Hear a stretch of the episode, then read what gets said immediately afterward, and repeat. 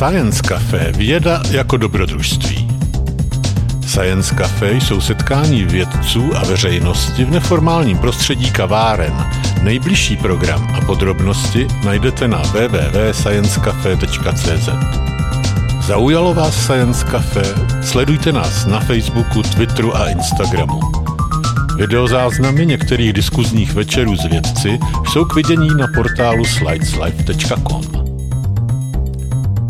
Budeme rádi, pokud se někdy na Science Café přijdete podívat naživo. Generálním partnerem Science Café je nadační fond na podporu vědy Neuron. Hlavním partnerem je společnost LMC. Dalšími partnery jsou Lucky Lab, nakladatelství Akademia, časopis Vesmír a portál Slides Life.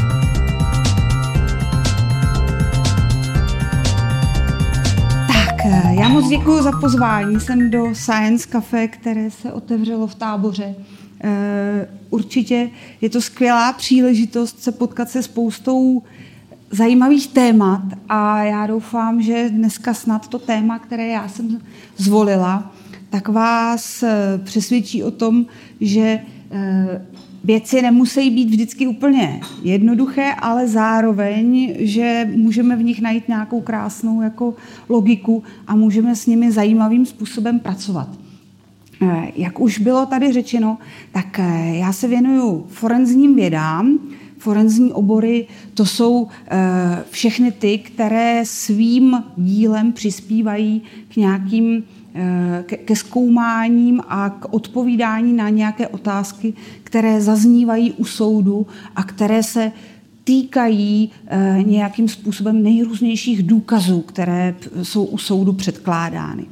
A eh, právě skrze to, že původně tedy, co by forenzní genetička, která se věnuje analýze DNA, jsem se dostala do téhleté oblasti, která se týká toho, jakým způsobem vlastně nikoli ten důkaz získávat, ne to, jak něco měřit nebo jak něco zjišťovat, ale jak potom pracovat s tou informací, kterou máme, jak ji interpretovat především, jak e, mluvit o nějaké váze toho důkazu, tak e, tohle to mě postupně zavedlo až do oblasti, které se teď věnuju nejvíc, a to je právě určitá Eh, určitá metodika toho, jak pracovat obecně s informacemi jako s důkazy.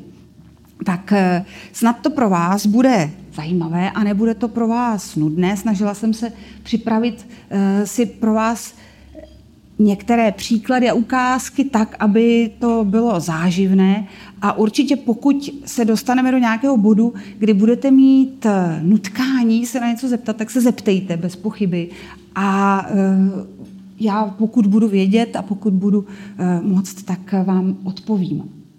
Když mluvíme o důkazech v právu, tak eh, když se podíváme do toho, jak je to, jak je to uvedeno eh, ve, v, obecně v trestním řádu, tak důkaz je něco, nějaká věc nebo postup, které mohou přispět k objasnění projednávané věci. To je taková hrozně vágní definice. Ono, když se díváme do právnické literatury, tak takových jako vágních definic eh, tam najdeme spoustu, prostě proto, že ten zákonodárce se snaží eh, nějak postihnout tu věc, pokud možno ze široka. A to vždycky vede k tomu, že to konstatování je hrozně obecné. Když budeme se dívat eh, na nějakou detektivku, nebo budeme číst nějakou detektivní knížku, eh, nebo se budeme dívat na spravodajství, které se týká nějakého vyšetřování, nebo už potom nějakého soudního projednávání, tak se eh, u slova důkaz bude velmi často vyskytovat nějaké adjektivum, nějaké přídavné jméno, které něco o tom důkazu říká uvidíme třeba, že o něčem se mluví jako o přímém důkazu, o něčem mluvíme jenom jako o nepřímém důkazu, nějaké indicii, mluvíme o důkazech, které jsou vyvinující nebo naopak usvědčující. Eh, řekne se, že něco byl klíčový důkaz v nějaké kauze. Dokonce někdy jsme jako velkohubí a říkáme, že něco je nezvratitelný důkaz. A eh, když se nad tím zamyslíme, tak většina těchto eh, slov nějakým způsobem souvisí s váhou toho důkazu. Nějakým způsobem se snažíme vyjádřit, eh, jak moc je pro nás ta informace přesvědčivá v určitém směru. A forenzní vědy, které se rekrutují, ať už z těch původních kriminalistických disciplín, jako je třeba daktyloskopie, která zkoumá otisky prstů, nebo nějaká trasologie, která se zabývá uh, otisky uh, bot a nějakých aut a podobně, nebo obory, které původně nebyly forenzní, ale začali přispívat svou troškou do mlína, jako je genetika nebo jako je nějaká organická chemie a podobně tak tyhle ty forenzní vědy vlastně vytvářejí takzvané vědecké důkazy. Eh, kromě toho existují i nevědecké důkazy. To není pejorativní slovo. To neznamená, že jsou to nějaké jako eh, nespolehlivé důkazy. Ale pod pojmem nevědecký důkaz máme na mysli třeba očité svědectví někoho. To není důkaz, který by vznikl nějakým vědeckým zkoumáním, nějakým měřením, ale je to taky nějaká informace, kterou eh, můžeme u toho soudu zvažovat, považovat, brát v potaz a přikládat jí nějakou váhu. Vědecké důkazy, které jsem tady třeba už zmínila, tedy stojí na nějakém zkoumání, které vyžaduje nějaké odborné znalosti a výsledek toho zkoumání v ideálním případě eh, je takový, že vede k tomu, že nějaké naše hypotézy o tom skutku posílíme a zase jiné třeba oslabíme. To, co je pro nás ale klíčová otázka vždycky je, jak moc ta získaná informace eh, takovýmhle způsobem hýbe s našimi původními představami o tom skutku. Jaký tedy má ten důkaz vlastně váhu? Podívejme se na takovou jednoduchou kauzu, jednoduchý případ. Představme si, že někde došlo ke krádeži diamantů eh, z nějakého uzavřeného prostoru, z nějakého trezoru a očitý svědek, který je důvěryhodný celkem, nebo určitě důvěryhodný, tak viděl z místa toho skutku eh, utíkat dvě osoby. A zdá se, že to pravděpodobně skutečně byli ti pachatelé, kteří tam kradli. Když se potom udělá nějaké ohledání na tom místě činu, tak se tam najdou dvě nějaké krevní skvrny, které jsou poslány někam do laboratoře a teď si představme, že jsme někdy v době, kdy ještě nemáme k dispozici analýzu DNA, takže musíme používat nějaké starší metody a uděláme jednoduchou analýzu, určíme krevní skupiny, které jsou v těch stopách. V tomto případě v jedné té stopě vyjde krevní skupina 0 a ve druhé té stopě vyjde krevní skupina A. V zápětí celkem e, se policie na základě nějakých neurčitých informací začne domnívat, že jedním z těch, z těch pachatelů na tom místě činu mohl být jistý chozé. A protože vznikne tohleto podezření, tak policie e, požádá důrazně Chozého, aby poskytl svůj vzorek, e, tedy Chozému je odebrána krev, která je zanalizována a ukáže se, že Jose má krevní skupinu nula.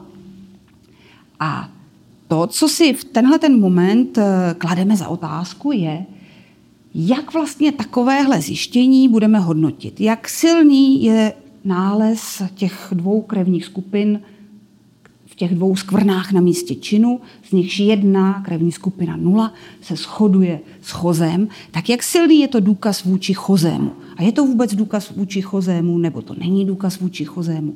Jak vlastně s tou informací máme pracovat?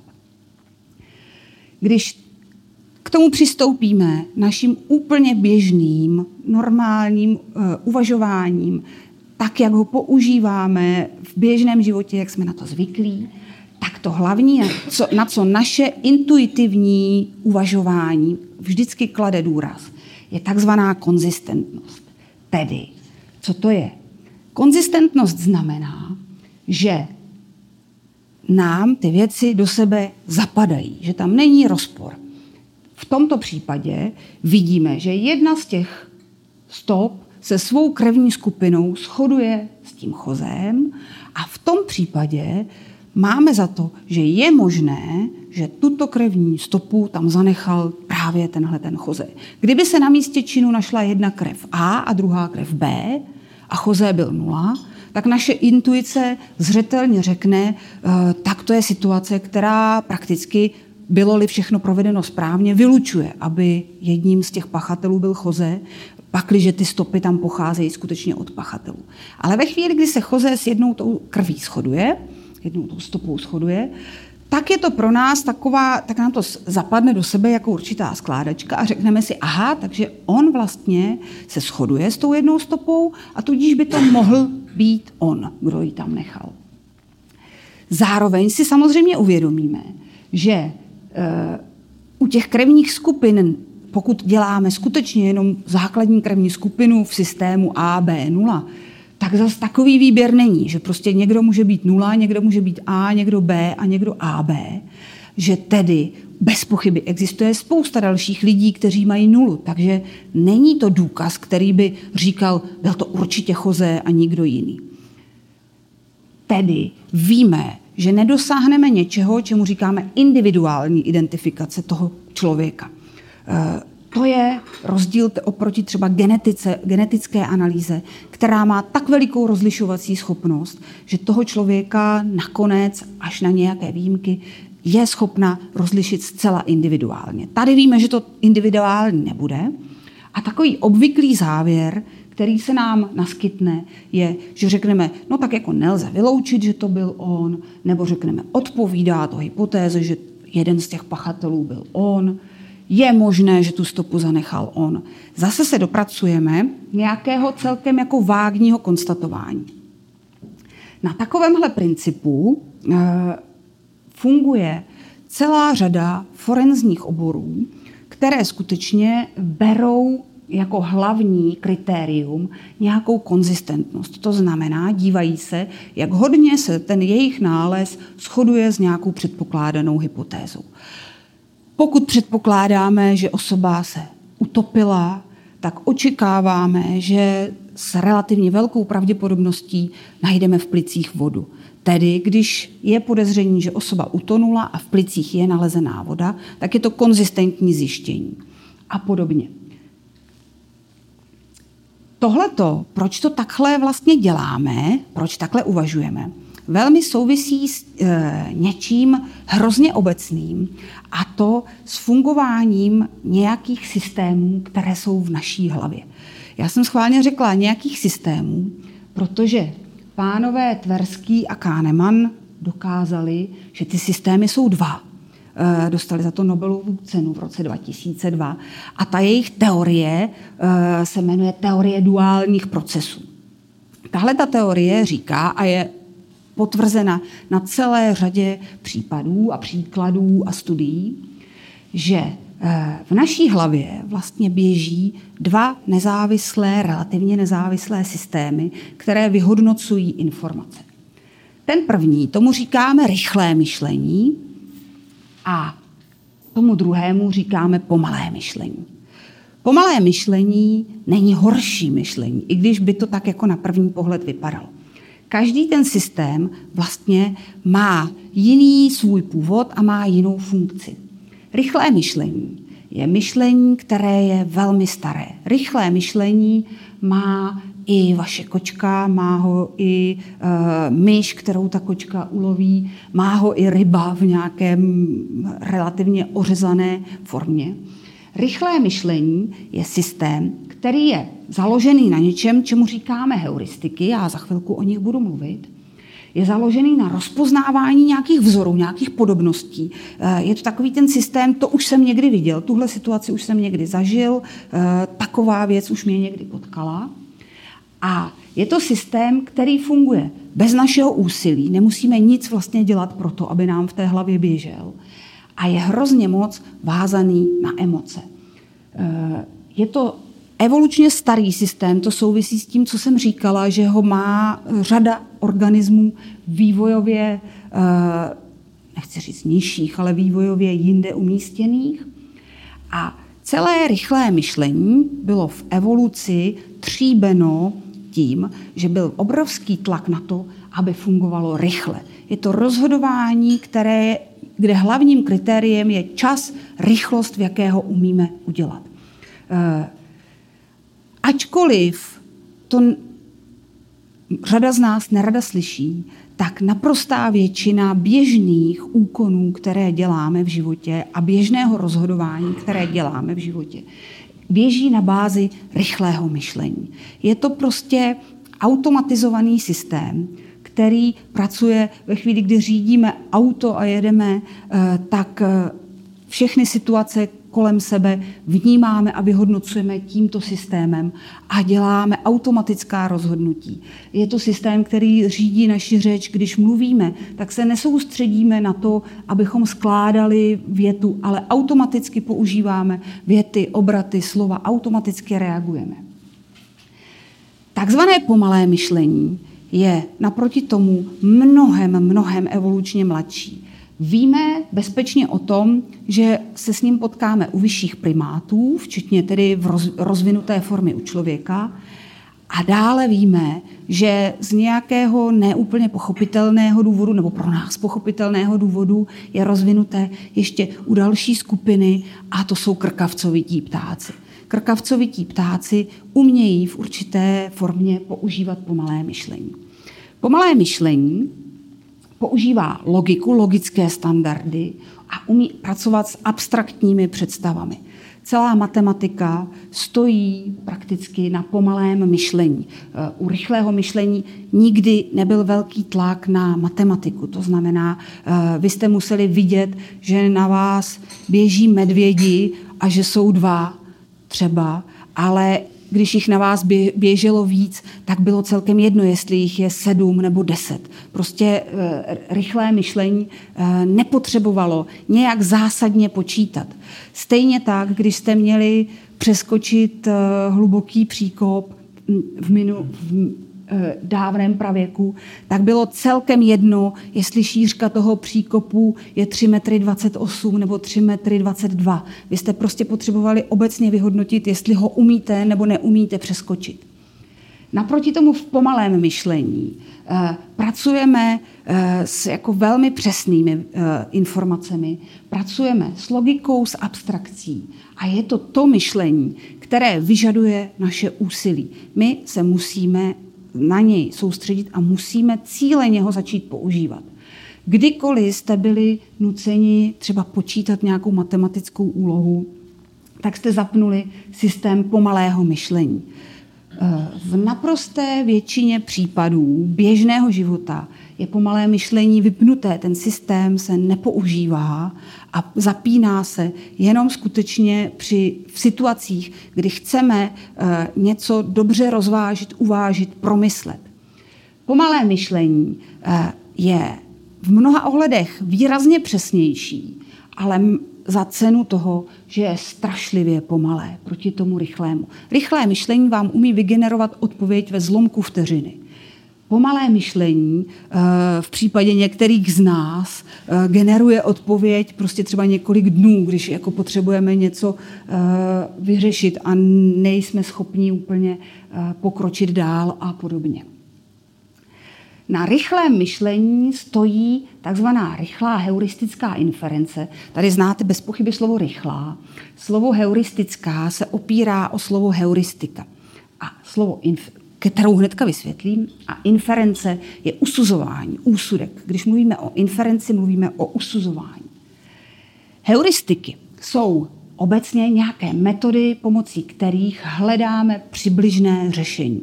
Je to proto, že v daných situacích nepotřebujeme žádné řešení přesné.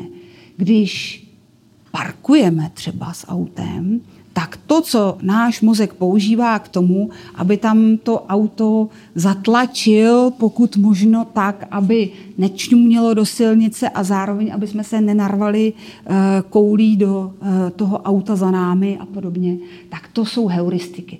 Ve skutečnosti je heuristik obrovská škála, obrovské portfolio.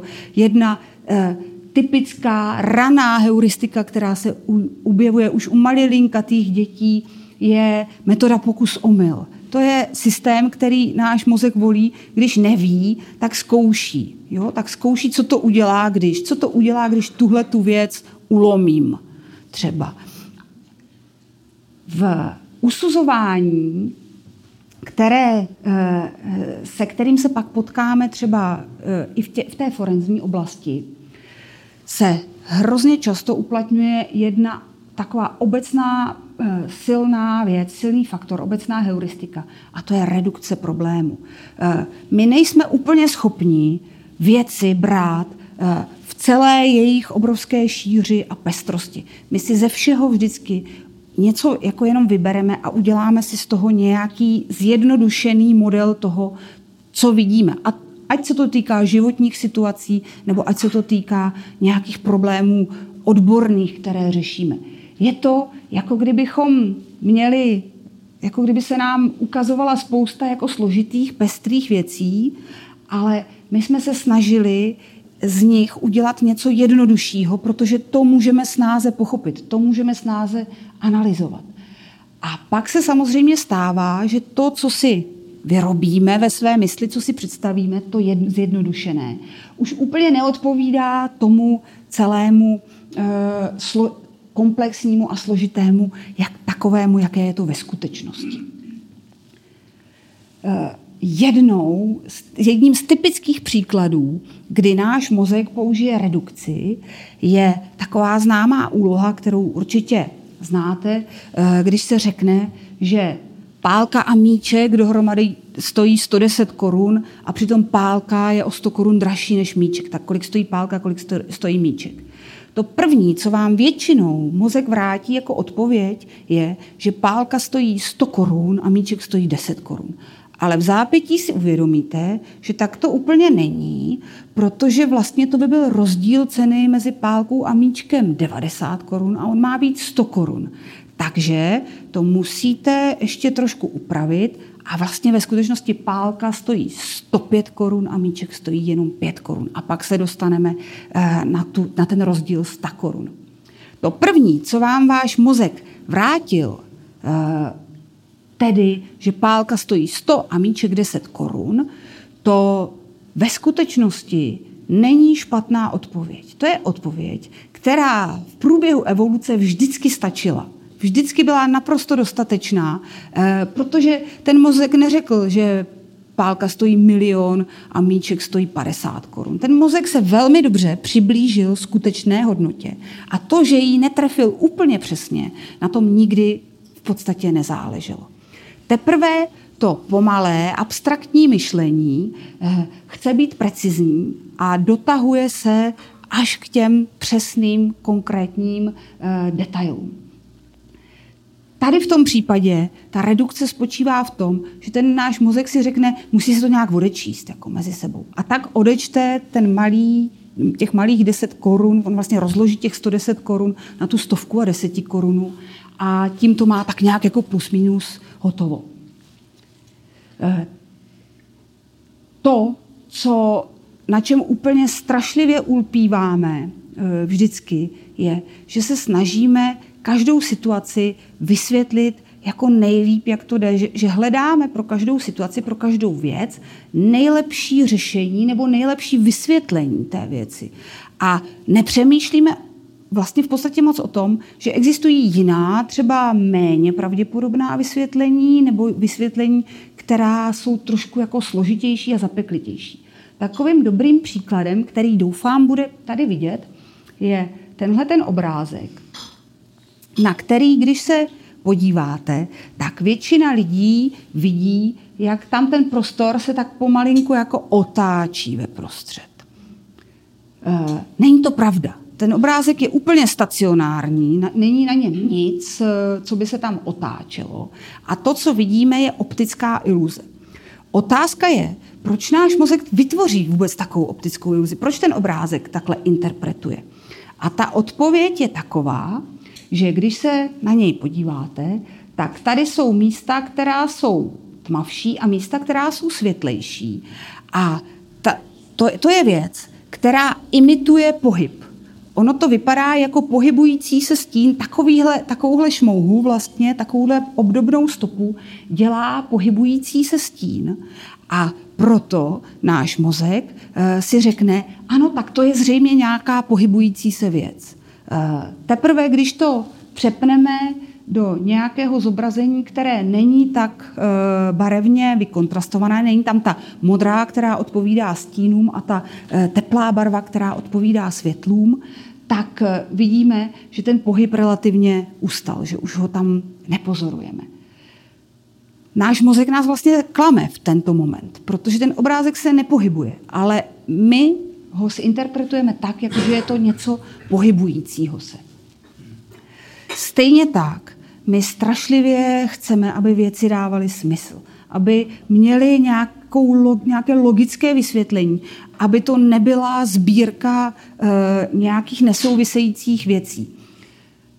To známe dobře eh, právě třeba z těch detektivních příběhů a románů. My chceme, aby to nakonec celé do sebe nějak jako zapadlo a aby to celé byla, jako byl, byla nějaká úžasná konstrukce, eh, která dává jako hluboký smysl. Kdybychom měli detektivní příběh, kde postupně defiluje 20 možných pachatelů a nikdo z nich to nakonec není a pak se ukáže, že e, tu vraždu spáchal někdo, kdo v tom příběhu vůbec nefiguroval, tak budeme běsnit a řekneme si, to je vůl, ten autor, jako, to, to snad není pravda. Protože to, my to nemáme rádi, tohle nechceme. My chceme věci, které dávají smysl, dávají logiku. Jeden z hezkých příkladů na to e, možná přistál ve vašem mailu, taková, takhle psaný text. Eh, většině, většinou eh, tomu mozku trvá chvililinku, než se zadaptuje na to, eh, aby ten text četl a interpretoval. A je to, pak už, mu to, pak už vám to přijde, že to čtete úplně normálně, čtete to automaticky. Tedy, že tam je napsáno, pokud můžete číst tuto zprávu a tak dále. Ale ono to tam není napsáno. Eh, ten mozek jenom chce, protože je to sled nějakých znaků, které ve skutečnosti smysl nedávají. Ale ten mozek tam ten smysl chce najít. A pokud ho najde v tom, že některé ty znaky stačí interpretovat trošku jinak, že stačí vlastně si říct, že tohle není trojka, ale je to E, tak najednou to ten smysl začne dávat. A to je e, na jednu stranu půvabné a působivé, ale na, druhé, na druhou stranu je to určitá deformace, která se nám v řadě případů může vymstit, protože stejným způsobem můžeme pohlížet třeba na nějaký kriminální případ a můžeme v něm hledat ten smysl a tak si, aniž to tušíme, některé věci v něm trošku jako ve své mysli poupravíme, aby nám to zapadalo, aby nám to do sebe sedělo. Eh, doplňování chybějícího, v tom jsme úplný jako mistři. Jo? To jsme uh, geniální doplňovači, když nemáme, když nemáme nějaké informace, tak uh, na to skutečně ten mozek jako je, je perfektně stavěn. Jo? On prostě, my se něco dozvíme, vůbec nic o tom nevíme, tak sáhneme po čemkoliv ve své hlavě, jenom aby jsme, aby jsme si jako sami neřekli, je, to nevím, o tom nic nevím, nebo na to ten mozek nemá názor, protože to stačí se podívat, když si přečtete uh, někde na webovém portálu, bude dvouřádková informace, že někde v nějaké vesnici uh, srazil 70-letý řidič osmileté dítě a nebude tam nic dalšího, tak se stačí pát dolů do té diskuze. Eh, jsou, budou tam lidi, kteří eh, okamžitě vědí, že všem lidem nad 60 by se měl odebrat řidičský průkaz, protože určitě to prostě byl nějaký zoufalec, který už vůbec nic nevidí a neslyší a tak dále. A pak tam budou lidi, eh, kteří budou psát, že ty haranti dneska, že je to hrozný, jak prostě lítají po těch ulicích. Ten mozek, když k tomu nemá informace, tak on, on jej někde chce získat. On prostě si vytáhne jakoukoliv, jakýkoliv stereotyp, jakýkoliv předsudek, všecko, co najde, tak použije, jenom aby se k tomu mohl nějak vyjádřit. Tohle je krásný příklad doplňování chybějícího. Eh, to je takzvaný Kanišův trojuhelník, eh, kde to, co vidíme, tak náš mozek má tendenci interpretovat tak, že je to nějaký bílý trojuhelník, který leží přes černá kolečka a pod tím ještě leží další trojuhelník a ten bílý trojuhelník je nahoře, takže to celé jako zakrývá. Ale nic takového tam není. Tam jsou jenom taková kolečka s eh, výsečí a jsou tam takovéhle lomené čáry. Tam žádný horní trojuhelník není. Ale my ho tam vidíme, protože pro náš mozek stříbený tou dlouhou evolucí, je to jako to nejpravděpodobnější vysvětlení, že to, co vidím, vidím takhle asi proto, že tam na vrchu leží trůhelník. Zase, to není vůbec špatně, jo? To, to strašně fungovalo a vždycky funguje v té, protože e, velmi pravděpodobně e, věci, které takhle uvidím, tak často právě budou e, takhle uspořádané. Bude to nějaký ležící trojuhelník na něčem dalším. Ale na tomhle obrázku žádný takový není. Je to jenom naše interpretace té věci. Já už jsem tady zmiňovala, že ten mozek tahá data, odkud jenom může. Eh, bereme si nějaké své empirie, tedy zkušenosti a ty bereme za bernou minci. Když se nám eh, když jdeme poprvé do nějakého nově otevřeného obchodu a stane se nám tam nějaká nepříjemnost, tak si ho automaticky zařadíme jako strašné místo, kde se dějí jako hrozné věci a už v životě tam nevkročíme a nebudeme tam chtít a budeme to, budeme to, nebudeme to brát jako svoji ojedinělou osobní zkušenost, ale budeme to brát jako obecnou vlastnost toho místa. Eh, to, co to, co se šíří v populaci, obecně mezi lidmi, takzvané memy, tak jako geny jsou genetická informace, tak jako memy označujeme eh, kousky informace, které putují eh, populací, ať jsou to třeba básničky, které se naučíme, nebo písničky, nebo jsou to eh, nějaké jiné informace. Často jsou to různé stereotypy a předsudky, které používáme právě jako náhradu skutečných informací.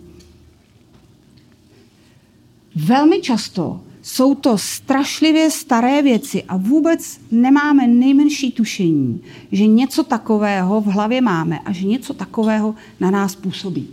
Takovým hrozně pěkným příkladem je experiment provedený eh, na univerzitě v New Yorku, který se jmenoval, nebo je pojmenovaný nebo známý jako Flynn Floon experiment.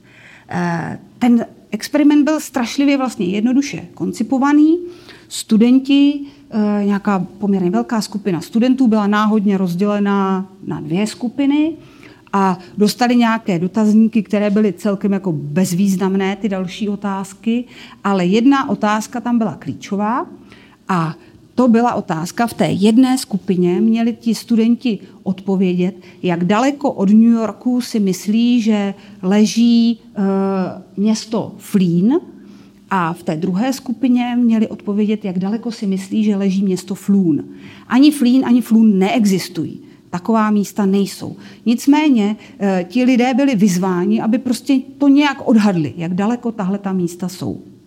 A ukázalo se, že odhad eh, města Flín je mnohonásobně blíž než odhad města Flún eh, v průměru.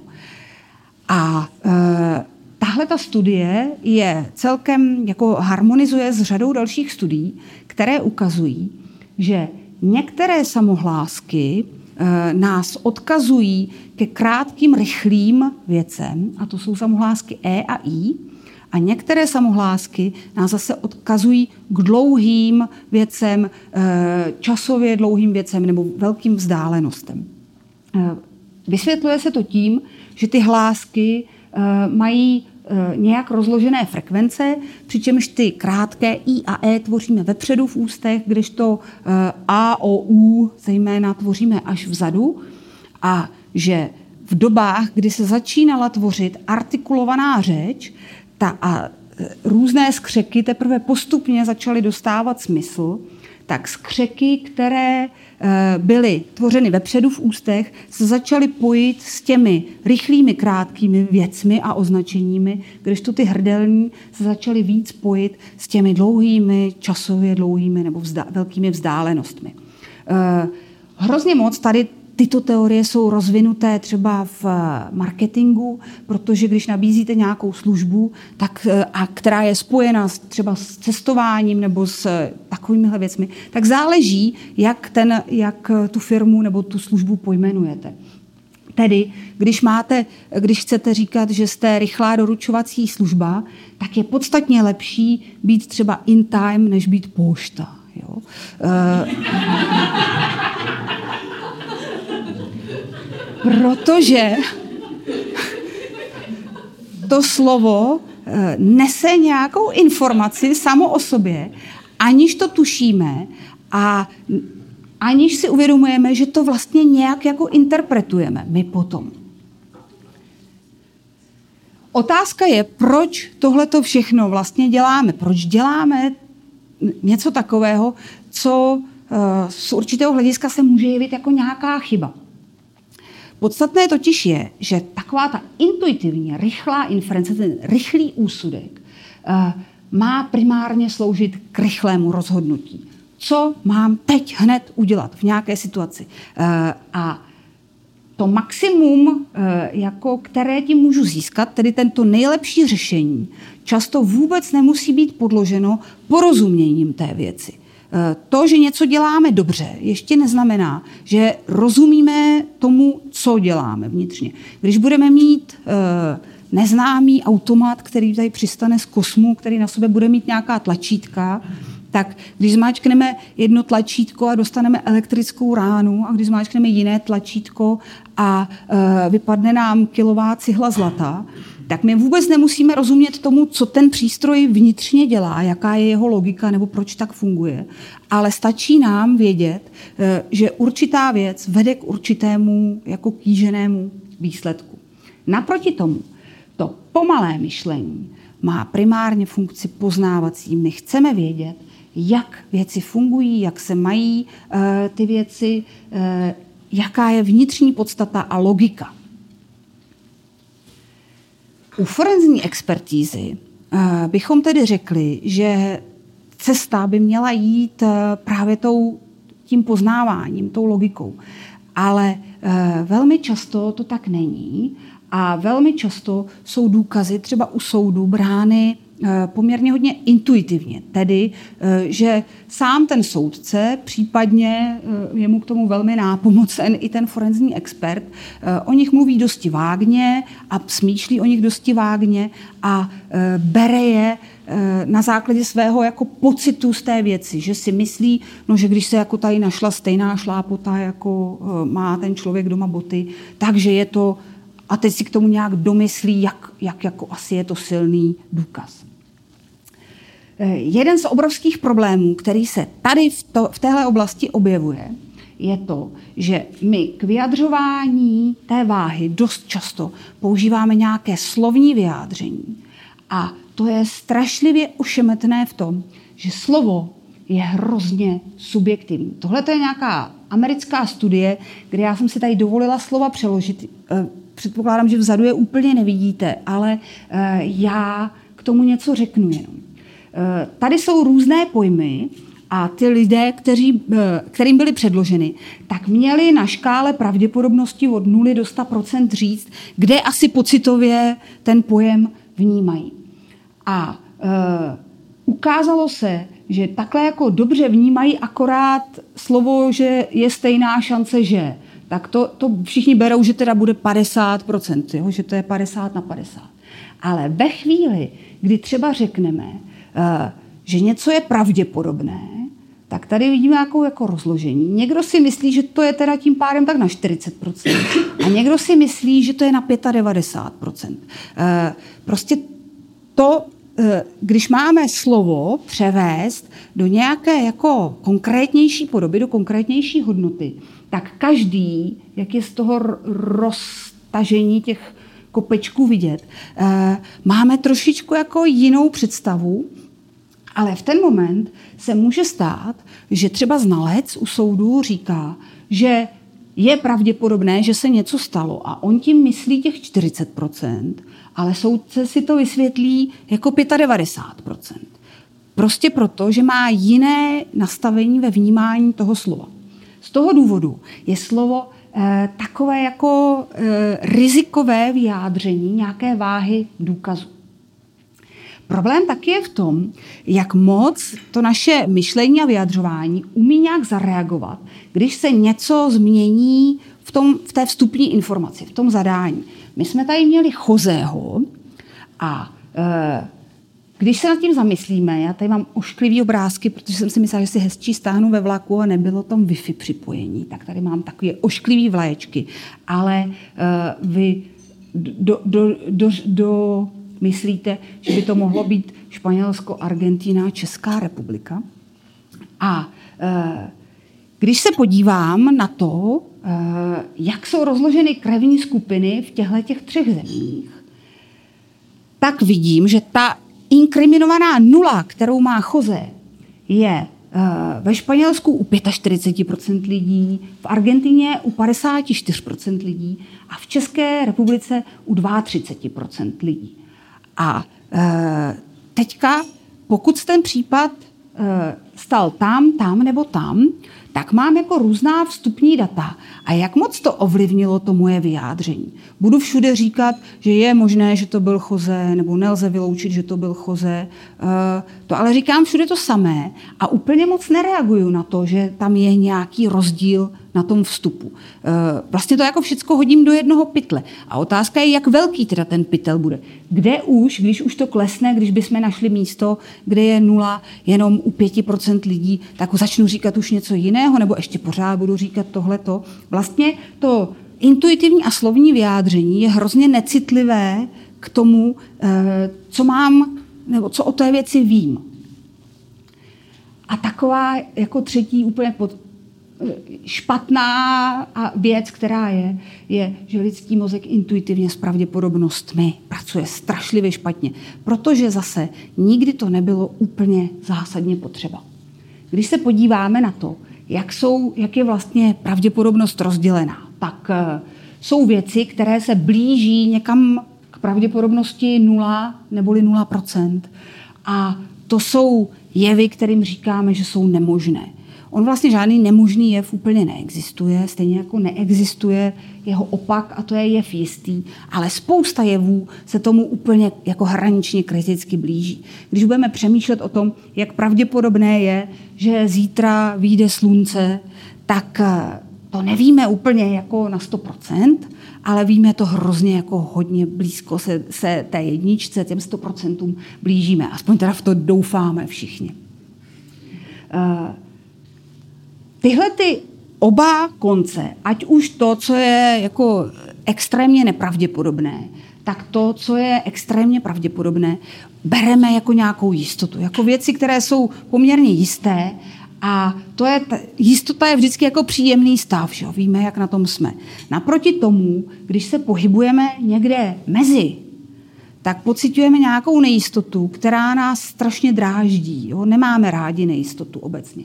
A nemáme ji rádi právě proto, že náš eh, rozhodovací systém eh, stojí na tom, že chce vygenerovat nějaké řešení.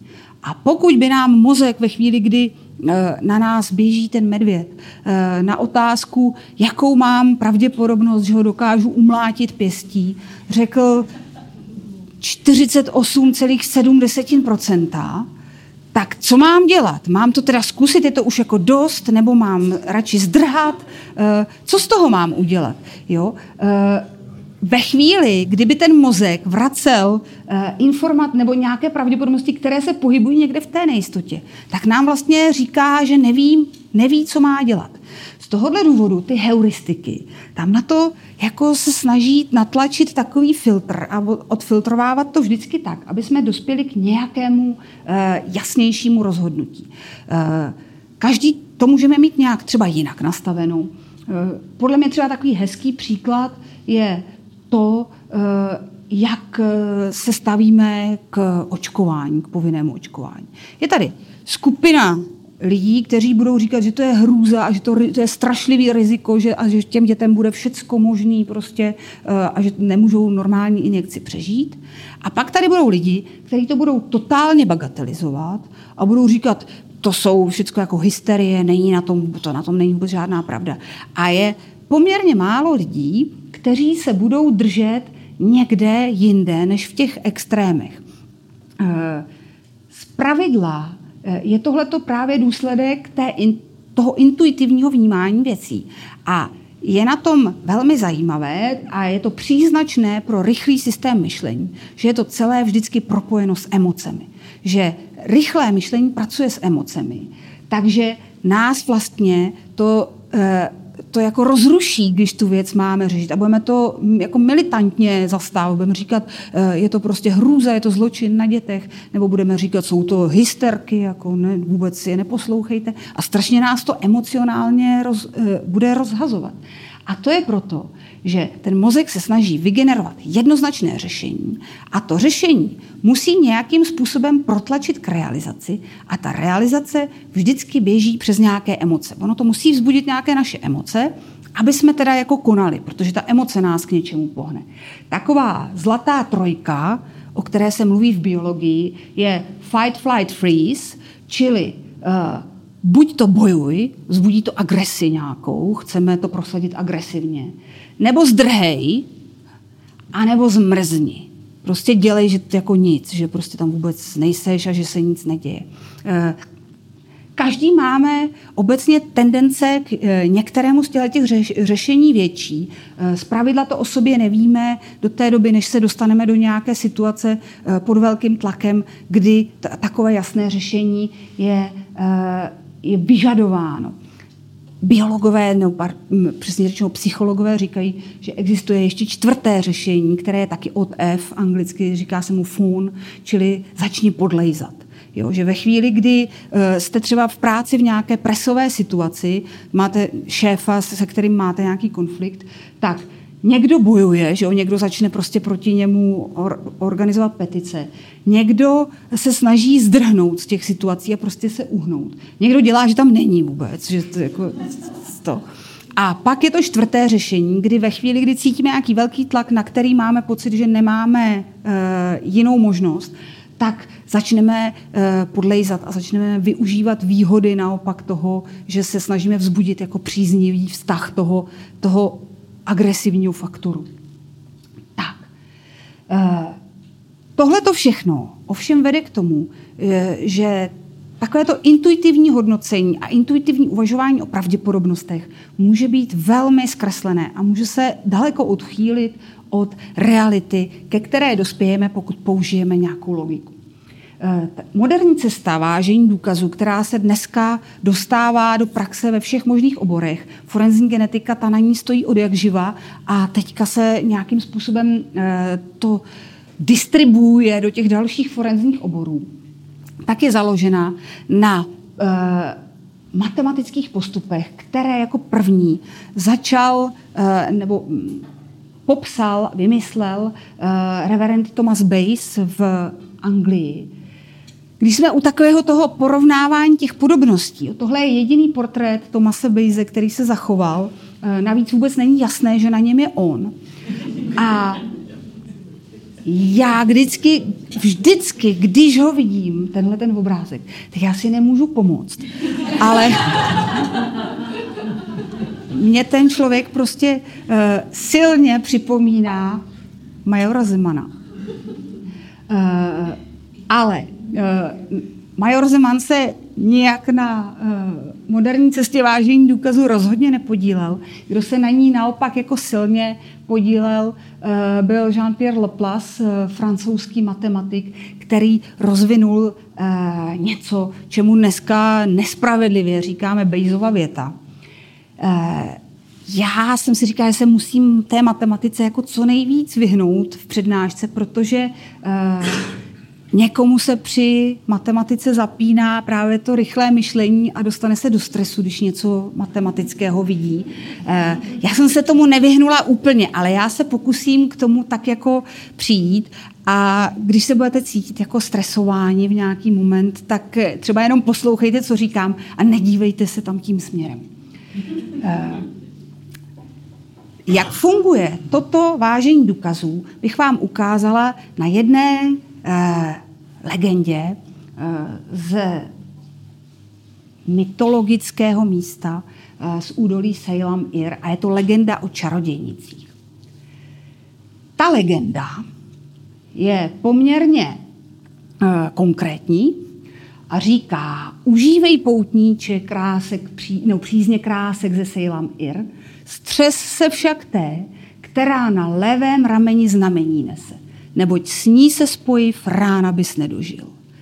Eh, když si to zanalizujeme naším druhým systémem, pomalým myšlením, tak tedy vidíme, pardon, že ta legenda, že ta legenda varuje před nějakými ženštinami, které mají něco na levém rameni. Eh, to něco je nějaká pigmentová skvrna, kterou, která je zřetelná, patrná. Když se pak prováděl nějaký terénní výzkum v údolí Sejlam Ir, tak se ukázalo, že tam žijí jednak čarodějnice a jednak normální ženy. Já jsem pro ně tady zvolila takové obrázky čarodějnice a normální žena. Oni se mezi sebou potvory nijak neliší, ale zatímco tělesný styk s normální ženou je relativně neškodný, tak tělesný styk s čarodějnicí je z nějakého důvodu smrtící. A tudíž je, uh, máme jako velmi dobrý důvod, teda já ne, ale uh, muži, kteří cestují do Sejlam Ir, tak mají poměrně dobrý důvod se těm čarodějnicím rozhodně vyhnout. Další, co bylo zjištěno, co víme, že, že je tam jedna, zhruba jedna čarodějnice na tisíc normálních žen. Takže zase tolik tam, tam těch čarodějnic není. A e, další informace, kterou máme k dispozici, je, že u těch čarodějnic z nich 95% má tu tmavou pigmentovou skvrnu, takže pra, téměř všechny. Ale mezi ženami taky tu a tam zhruba 1% eh, má tuhle tu samou pigmentovou skvrnu, i když to čarodějnice nejsou. Kdybychom byli v medicíně třeba, v klasickém testování, tak bychom řekli, že ta skvrna funguje jako nějaký test, čar, test čarodějnictví, ale ten test má nějakou falešnou negativitu, protože některé čarodějnice tu skvrnu nemají, i když jsou to čarodějnice ale zároveň má taky nějakou mírnou, drobnou falešnou pozitivitu, protože některé normální ženy naopak tu skvrnu mají, i když to čarodějnice nejsou. Tak a e, jak zafunguje e, tohleto jako důkaz, o tom je příběh Arama a Miry. E, princ Aram, který putoval se svojí družinou, tak zavítal na dvůr knížete v Sejlam Ir a tam uviděl Miru, Eh, Mira tam byla jako hudebnice a jemu se tak strašně moc zalíbila, že se rozhodl, že si ji odveze sebou na Královský hrad a učiní ji svojí manželku. Když s ní dorazil, tak kdo se neobjevil? Samozřejmě tchýně potenciální. Aramova matka, královna Idara. A ta hnedka začala mít spoustu námitek proti tomu, aby si její syn vzal někoho z údolí Sejlam Ir, protože tam přece všichni vědí, že žijou ty čarodějnice. A v tento moment je taková otázka, jaká je jako pravděpodobnost, že ta Mira je čarodějnice. A nám celkem dojde, že nemáme-li žádnou další informaci, tak uh, pravděpodobnost toho jejího čarodějnictví je zhruba taková, jak četné tam ty čarodějnice jsou, jak, jak náhodně uh, si můžeme, nebo jak náhodně se stane, že nějaká dívka vybraná z toho údolí je ve skutečnosti čarodějnice. Takže je to nějaká malinká hodnota v tomto případě kolem jednoho promile. No, příběh ale pokračuje. A Ram si prosadil svou a konala se svatba. A jak tady máme psáno, když Aram zmožen vínem a jídlem se odebral s Mirou ke svatebnímu loži a sněl z ní bílé roucho, tak ke své hrůze spatřil na jejím rameni temné znamení. A otázka je, co to znamená teď? Jaká je teď pravděpodobnost, že ta Mira je čarodějnice? Je ze Sajlam Ir a má tu skvrnu. E, můžeme k tomu přistoupit svojí intuicí. Eh, můžete si to udělat každý sám pro sebe, jak na vás ta situace působí, jaký je váš pocit teďka z toho, jak moc si říkáte. Eh, každopádně cítíme, že Aram se eh, z teoretického průšvihu ocitl možná jako v reálnějším průšvihu. Ale jak moc je ten průšvih reálný? K tomu, abychom na to odpověděli eh, skutečně tak, že tu pravděpodobnost eh, vyčíslíme, vyjádříme, potřebujeme použít něco, čemu, se říká šancová forma Bayesovy věty pro nějaké dvě hypotézy. My máme dvě totiž hypotézy o, o tom, co se tam děje. Idařina hypotéza ta říká, no jasně, že má skvrnu, protože je to čarodějnice, takže ona ji má, protože je čarodějnice. Naproti tomu ten Aram se snaží pořád tomu vzdorovat a říká, ne, ne, ona je zrovna ta, která ji má náhodou. Ve skutečnosti to čarodějnice není. A teď co s tímhle? Mohla bych tady teďka vytáhnout vzorec o spoustě položek, ale nevytáhnu ho. E, dovolím si ten vzorec nahradit takovým jako úplně obecným e, nadstavbovým jednoduchým vzorcem e, a pak jenom vysvětlit jeho jednotlivé složky. My to, co chceme spočítat, tomu říkáme a posteriorní šance. Já jsem tady mluvila o pravděpodobnostech, teď říkám šance. Šance je totiž eh, jiný způsob vyjádření pravděpodobnosti. Je to takové to něco ku něčemu, když říkáme jedna ku tisíci nebo dva ku třem a podobně. A pro tyhle ty výpočty se to hodí mnohem lépe, protože se pak počítá mnohem jednoduššími eh, postupy. Takže to, co chceme vědět, je a posteriorní šance, jak jsou na tom ty dvě hypotézy, když víme, že Mira je z údolí a že má tu skvrnu. A tuhle tu hodnotu získáme tak, že se podíváme jednak na to, jaká byla takzvaná a priorní šance, jak to bylo pravděpodobné ještě než Aram svlékal. Jo? Když jsme ještě nevěděli, jestli má tu skvrnu nebo nemá tu skvrnu. E, tedy ten, taková ta obecná počáteční pravděpodobnost. Ale tuhle tu hodnotu vynásobíme, my tomu rádi říkáme aktualizujeme, pomocí něčeho, čemu říkáme váha důkazu. To, co se týká té skvrny. Tedy máme tu, k tomu, aby jsme dostali to, co chceme, tu máme nějaké, nějaká dvě čísla, která jsou vlastně rovnocená v tom, že když jedno vzroste nebo když druhé vzroste, tak to celé nějak vzroste. Ani jedno z těch čísel nemá převahu. Ta čísla jsou si jako eh, ta čísla obě dvě ovlivňují tu výslednou hodnotu stejným způsobem. Co jsou zač? Tak, mám to špatně zanimováno, to nevadí.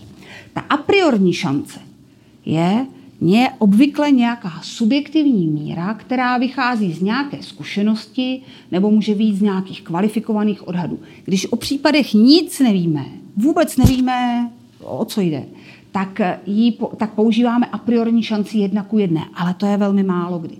A tuhle tu hodnotu by měl stanovit soud. Tomhle našem případě bude mít jednoduchou práci, protože bude u té a priorní šance vycházet z toho, co už jsem zmínila jak je obecně pravděpodobné, že nějaká náhodně vybraná dívka z údolí Sejlam Ir je čarodějnice. A nevíme-li ještě nic o žádném důkazu, o žádné skvrně, tak tahle pravděpodobnost, kterou už jsem tady dala do toho poměru, čarodějnice vůči normálním ženám, je ta jedna čarodějnice na tisíc žen.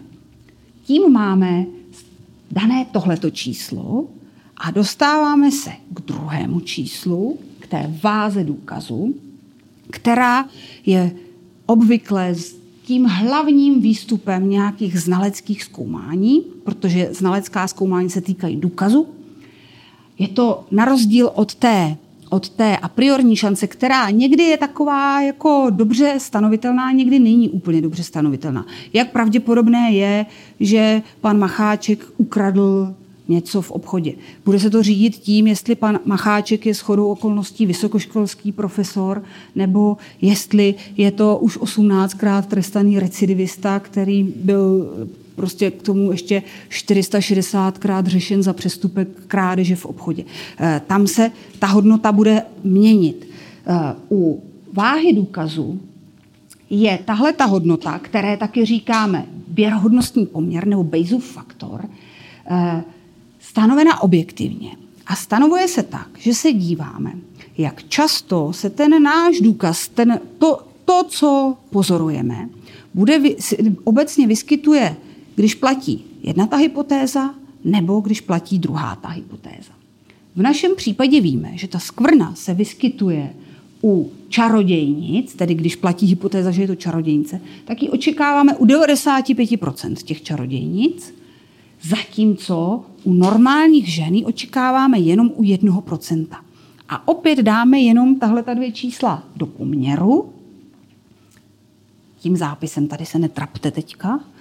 A e, dostaneme nějakou hodnotu, které říkáme Bayesův faktor tedy, a která nám říká, kolikrát je ten důkaz pravděpodobnější, očekávatelnější, pokud platí ta první hypotéza, tedy že Mira je čarodějnice, než pokud platí ta druhá hypotéza.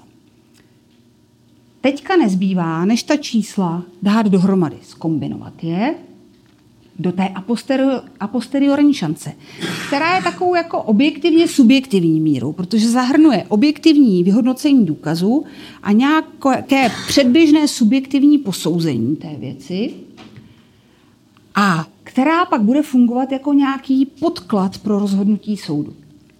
Když budeme kombinovat, tak se dostaneme na šanci 95 ku tisíci. A protože my ty šance úplně nemáme rádi, radši pracujeme nakonec, vyjadřujeme pomocí pravděpodobnosti, tak tuto šanci, která tedy vznikla kombinováním uh, té a priori pravděpodobnosti, pardon, a priori šance a váhy důkazů, převedeme, takže nám z toho vyplyne, že pravděpodobnost, že Mira je čarodějnicí, je necelých 9 Tedy na nějakých 91% to čarodějnice není. Je to jenom normální žena, která má shodou okolností pigmentovou skvrnu. Můžete si tuhleto informaci teďka porovnat se svým pocitem a svým odhadem, který jste měli. Můžete si sami říct, do jaké míry uh, jste se shodli nebo neschodli s tou intuitivní, nebo v, té, v tom intuitivním odhadu. V zásadě uh, je to dost často Eh, poměrně překvapivě málo pro lidi.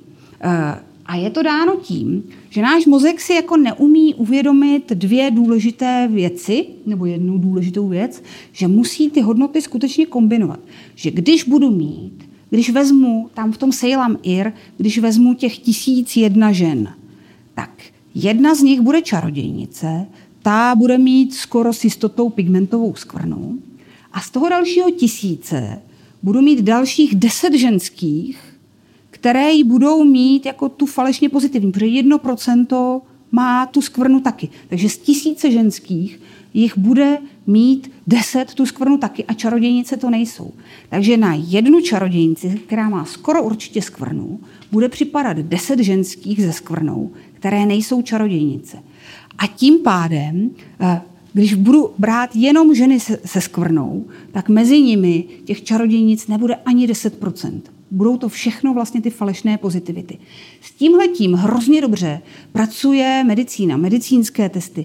Eh, stejně tak s tím pracuje řada dalších třeba jako forenzních zkoumání, které nejsou úplně kriminalistické, které chápou, že když je něco hodně vzácné, jako v tomhle případě čarodějnice, eh, tak eh, že ten test často poskytuje ty falešně pozitivní reakce a že tudíž, nebo falešně pozitivní výsledky, a že tudíž to, že někomu vyšel test pozitivní, ještě vůbec neznamená, že ten člověk třeba v medicíně je skutečně nemocný. Jo? Je řada testů, u kterých, protože ta nemoc je vzácná, tak naprostá většina těch, kteří mají test pozitivní, jsou ve skutečnosti zdraví. E, proto je toto potřeba vždycky dobře vědět a dobře zvládat.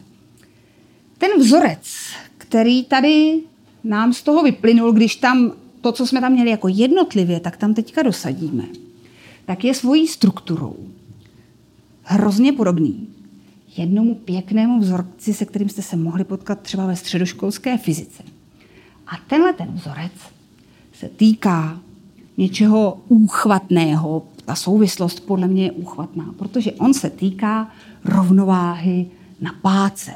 A rovnováha na páce je to, eh, čím jsou řízeny váhy, váhy spravedlnosti, eh, dvouramené váhy. Akorát, že ty skutečné váhy, které my používáme k hodnocení důkazů, tak jsou váhy, které mají vlastně nestejně dlouhá ramena. To nastavení těch ramen odpovídá tomu předběžnému, té a priorní pravděpodobnosti. Je to jako kdyby ten soudce si na začátku nastavil ta ramena těch vah podle své úvahy a ta závaží, která tam přinášíme, jsou ty důkazy. Je ta hodnota toho důkazu, který přidává na jednu misku vah třeba výrazně více než na tu druhou. Když se na to pak podíváme, už na nějakém konkrétním forenzním případu, tak tady máme příběh tajemného drakobíce. To byla taková celkem jako banální kauza, kdy nějaká princezna Melida eh, měla být obětována draku a ve chvíli, kdy už to vypadalo, že to prostě skončí pro Melidu tragicky, tak se objevil nějaký udatný rytíř na koni a ten zmasakroval toho draka. Byl přitom zraněný, ale eh, když draka udolal, tak zmizel a zůstaly tam po něm jenom nějaké stopy krve. A princezna Melida si samozřejmě přála zjistit, kdo byl ten tajemný rytíř. Postupně z nějakých řečí vykrystalizovaly takové dvě možné hypotézy. Buď to, že to byl princ Jan z nějakého severního království, anebo princ Richard z Modrozemě. Eh, samozřejmě královští alchymisté setřeli tu krev tam na místě eh, toho boje, takže měli krev toho raněného rytíře. A po nějakém čase přišel Ranhojič ze Severního království, tedy od prince Jana. A za prvé řekl, že toho Jana ošetřoval, že byl zraněný. A za druhé řekl, že má u sebe ještě zbytky použitých obvazů. No to je samozřejmě voda na forenzní alchymistický mlín, protože v ten moment můžeme dělat nějakou analýzu. A e, alchymisté nebyli troškaři, takže se pustili do analýzy DNA. E, trvalo to, bohužel teda asi 27 let, ale nakonec se jim podařilo vypracovat metody tak, že dokázali z těch vzorků získat nějakou DNA, a dokázali otestovat jedno takové eh, poměrně hodně jako proměnlivé variabilní místo v DNA a dokázali zjistit, že to místo má svoje uspořádání stejné, jak v té krvi z místa činu, tak v té krvi, která byla na obvazech, které měl na sobě ten princ Jan. Tahle ta schoda samozřejmě eh, vzbudila jako poměrně velký Eh, ohlas u princezny Melidy. Ono teda jí už táhlo na 50, ale eh, přesto, přesto to pro ní byla jako informace, která, která ji povzbudila zase v tom, že by mohla najít toho svého hrdinu. Otázka je, jak silný je tohleto důkaz vlastně. Jak, jak silný takováhle schoda je důkaz. Teď už se vlastně pohybujeme v ve skutečné reálné forenzní analýze, která přesně tímhle způsobem pracuje. Zase si musíme říct dvě hypotézy. Buď to, to byl Jan, anebo to byl nějaký jiný s tím Janem nepříbuzný muž, třeba Richard. Hnedka nás samozřejmě napadne, že by tam mohla být i nějaká další hypotéza, která nezapadá ani do jedné z nich, že třeba to mohl být nějaký Janův bratr nebo někdo takový. Ale uh, my i v té Bejzovské inferenci redukujeme vždycky na dvojice hypotéz a s těmi se vypořádáváme, takže buďme, buďme trošku při zemi a nechme si tyhle ty dvě. A když to spočítáme, teď se třeba nedívejte, když vás to trápilo, když, když uh, určíme váhu toho důkazu uh, tak, že se podíváme, jak častý je, když platí ta první a jak častý je, když platí ta druhá hypotéza. Tak z toho zjistíme, uh, že tady se ptáme, to ta první, ta horní položka je, jak je pravděpodobné, že se to bude shodovat, pokud je to Janova krev. No pokud je to Janova krev, tak je to téměř jisté, že se to bude shodovat, takže ta pravděpodobnost se blíží jedné. Jak pravděpodobné je, že se to bude shodovat, když to není Janova krev? To je tak pravděpodobné, jak často se takové uspořádání v DNA vyskytuje obecně v populaci. Jak často náhodně narazíme na někoho, kdo to má stejně.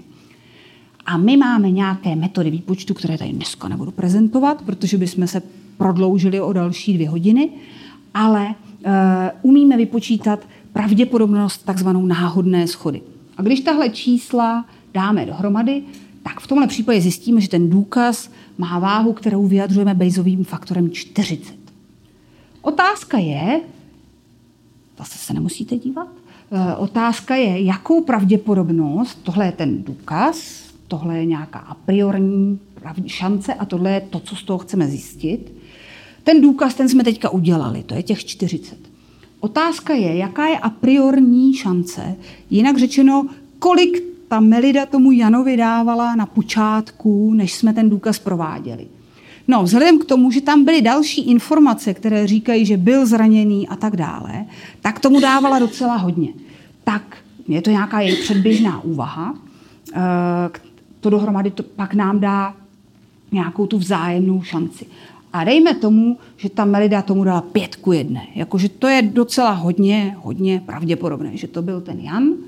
A pokud to skombinujeme s tou schodou krve, tak zjistíme, že se dostáváme na pravděpodobnost nějakých 200 ku jedné, jinak řečeno jsme někde na 99 třeba a půl procentu, že e, to byl Jan a ne někdo jiný, kdo tam tu krevní skvrnu zanechal.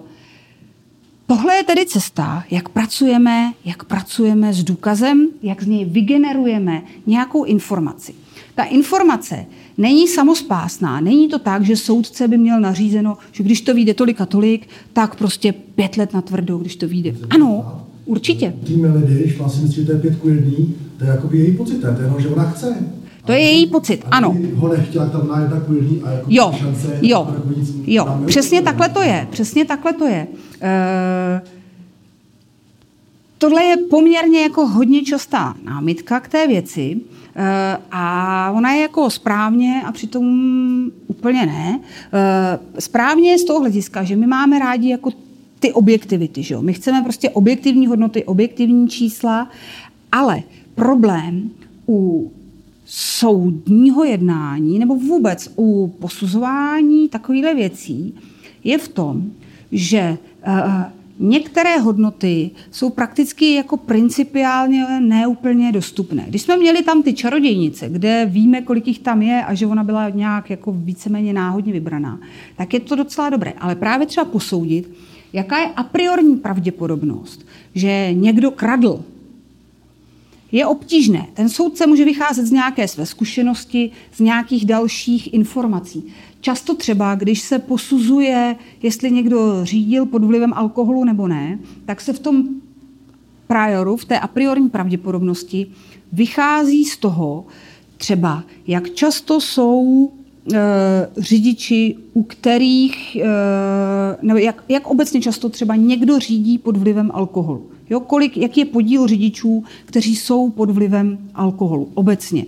E, není máte pravdu, že to číslo může být jako, že, že vlastně může být proměnlivé na základě toho, co vezmeme do, té, do toho rozhodování v, úvahy, v úvahu, ale takové je soudní jednání vždycky. Jo, soudní jednání je vždycky vlastně s určitém, v určitém podílu nebo z určitého hlediska subjektivní, protože je řada dalších věcí mimo vědecké důkazy, které ten soudce eh, prostě hodnotí subjektivně. On nemůže jinak, on nemá žádné jako eh, informační zdroje takové, aby to posoudil. Jestli, jestli třeba někomu jako důvěřuje, jo, když ten člověk vypovídá. On může požádat psychologa o posudek, jak je někdo důvěryhodný. Ale to je, to je velmi jako... Mm, to není přesná informace. To je, eh, ten posudek řekne, že někdo je spíše asi důvěryhodný, někdo spíše důvěryhodný není. Nebo s někým komunikujete, máte z něj nějaký pocit. Eh, a podle toho přikládáte váhu informacím, které eh, říká. Je ještě další věc, že totiž konstatování viny, že někdo něco spáchal, vlastně není úkon ze světa exaktní logiky. Jo, vina ve, ve systému exaktní logiky neexistuje. V přírodě neexistuje vina. Gepard, když jako někoho uloví a pak si s tou mrtvolou pohazuje, tak není vinen nebo nevinen. Vina je pojem vlastně z našeho systému, z morálky, z nějakého našeho vyššího systému eh, sociálního té společnosti, která nějak funguje. A ono je pak jako dost těžké ty věci prokloubit a k některým věcem najít jako jejich nějaké exaktní, exaktní hodnoty nebo exaktní čísla.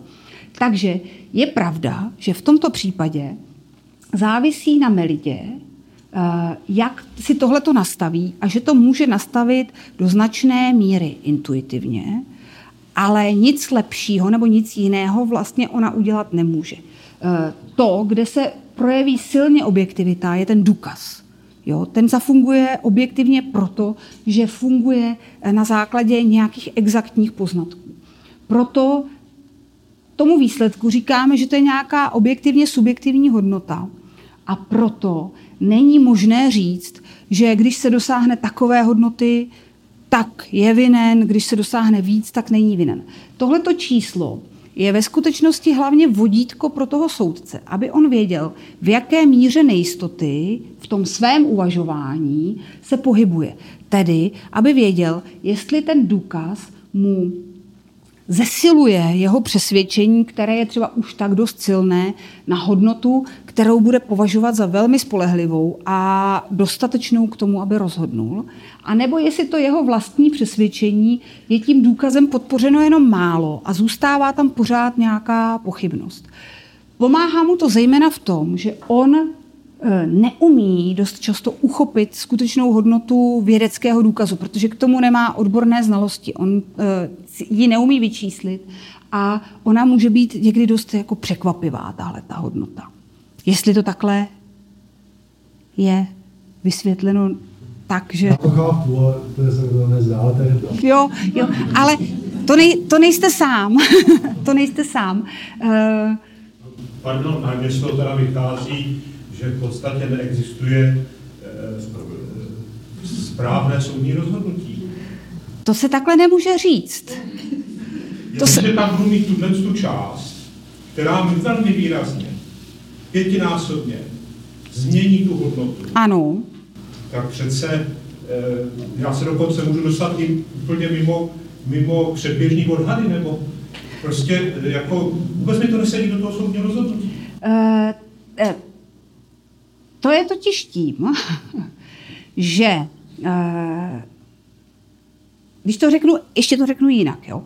Eh, když si představíte, že budete, že budete mít situaci, kdy třeba máte nějakou kostku, hrací, no ne nějakou, normální hrací kostku a máte rozhodnout, jestli ta kostka je falešná eh, a hází častěji šestku, nebo jestli je to normální poctivá kostka. A jediné, jak to můžete rozhodnout, je, že uděláte nějaké hody a z toho potom vydedukujete, jak se ta kostka chová. Kdybychom dělali těch, mohli těch hodů udělat třeba tisíc nebo deset tisíc, tak se dostaneme k poměrně velmi přesným hodnotám. Zákon velkých čísel nám říká, že dospějeme k přesným hodnotám, jak na ní ta čísla padají. Ale dejme tomu, že tuhle možnost nemáme a že můžeme hodit třikrát. Tak třikrát hodíme, dvakrát z toho nám padne šestka dejme tomu. A otázka zní, je to poctivá kostka nebo falešná kostka? Eh, jak to máme rozhodnout? Můžeme to rozhodnout tak, že máme nějaký Bayesův faktor toho, co pozorujeme, že si řekneme, eh, dejme tomu, že poctivá kostka hází šestku s pravděpodobností jedna šestina, to, tak to musí být, a že ta falešná ji hází častěji, třeba s pravděpodobností jedna čtvrtina, dejme tomu, nebo jedna třetina, ať je to takový jako jedna třetina. A to, co pozoruju, to znamená, že jsem ze tří hodů dvakrát hodila šestku, eh, je nějak pravděpodobné, pokud platí ta první a pokud platí ta druhá hypotéza a vyleze mi z toho nějaký faktor, který bude, teď ho neumím z hlavy spočítat, ale který bude e, bez pochyby nahrávat té hypotéze, že je to falešná kostka, protože dva ze tří hodů byly, byla šestka. Jenomže tato informace se týká jenom toho vlastního provedeného důkazu, toho, co jsem naházela, a netýká se dalších zcela jako zásadních okolností, eh, o kterých musím uvažovat. Totiž třeba, jestli jsem použila kostku, která je uložena v metrologickém ústavu jako standardní házecí kostka, která hází naprosto přesně eh, jednu šestinu, každou tu hodnotu, nebo jestli jsem použila kostku, kterou jsem koupila v obchodě srandadárky a falešné kostky. Jo? Protože to je informace, která ovlivňuje ten prior, jaká je pravděpodobnost, že to bude uh, falešná kostka. Jestli jsem ji vzala z metrologického ústavu, tak úplně nezavrhuju, že to tam někdo vyměnil a že je tam nesprávná kostka. Ale dávám jako hodně tomu, že ta kostka je správná a že to, že mi zrovna dvakrát padla šestka, uh, je čistě věc náhody a kdybych házela dál, tak se doházím až na tu uh, jednu šestinu, s jakou padá skutečně. Když vezmu ale tu kostku, kterou jsem koupila v obchodě falešné kostky, které házejí častěji šestku, tak je úplně jiná ta mm, a priorní pravděpodobnost, že ta kostka je opravdu falešná kostka. A to celé dohromady způsobí, že se na tu věc budu dívat po každé jinak. Jestli se tomu dá takhle zase rozumět, jestli... No, ale to, mě, to nevychází, protože v tom okamžiku, když budu moc házet jenom třikrát, no. Eh, tak v podstatě se nemůžu dobrat výsledku. To, ne, to, to nemá řešení, protože statistika říká, při jakých eh, číslech se tomu nechá s nějakou pravděpodobností věřit. Je to tak? E, ale není to tak. E, spousta, samozřejmě, spousta věcí, nebo spousta věcí by se vyřešila, kdybychom měli důkazy, které jsou jednoznačné, jako je tisíc hodů kostkou ale my je hrozně často nemáme. A pracujeme jenom s omezenou informací a buď to si můžeme říct, ta informace je omezená, takže nic, jdu na kafe, protože nebudu pracovat s omezenou informací. To je to, když řeknu, nemůžu házet víc než třikrát, takže nevím nic. Ale to není pravda, že nevím nic.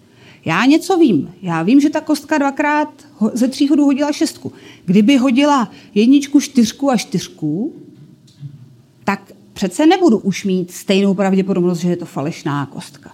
Jo? Ta, ta informace o těch třech hodech není jako perfektní, abych se mohla jednoznačně rozhodnout, ale něco podstatného mi přesto říká. A takhle funguje celá řada forenzních důkazů. Oni nejsou jako jednoznačné, perfektní, ale něco říkají.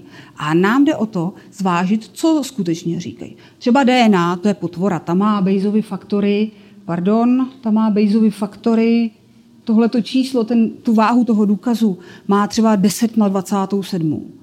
Jo, tam už není moc co řešit, protože tam, ať máme prior jakýkoliv, tak ho nikdy nemáme tak maličký, abychom, i, když, i kdyby jsme náhodně někoho jako řekli, že někdo byl náhodně vylosován na planetě, uh, když se někde stane vražda, já si řeknu, tak jako podezřelý ho vezmu, takže náhodně vylosuju někoho na planetě, tak prostě přivezu nějakého nebo jeho kubánce, na kterého to padlo a udělám analýzu DNA a on se bude shodovat, tak pořád ten, ta síla toho důkazu převáží nad tím, že ta pravdě, a priorní pravděpodobnost, že je to zrovna on, byla jedna ku nějakým miliardám, kolik je lidí na planetě ale spousta jiných věd eh, generuje důkazy, které mají podstatně, podstatně menší váhu.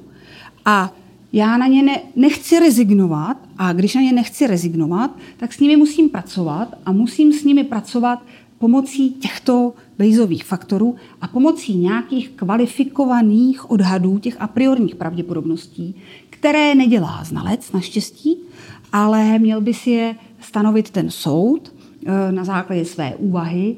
A to, co mu vyjde, není tedy absolutně objektivní hodnota, ale je to, je to to, že ten soud ví, jak si upravil své prvotní očekávání a na čem je teď, když vidí nějaké předložené důkazy.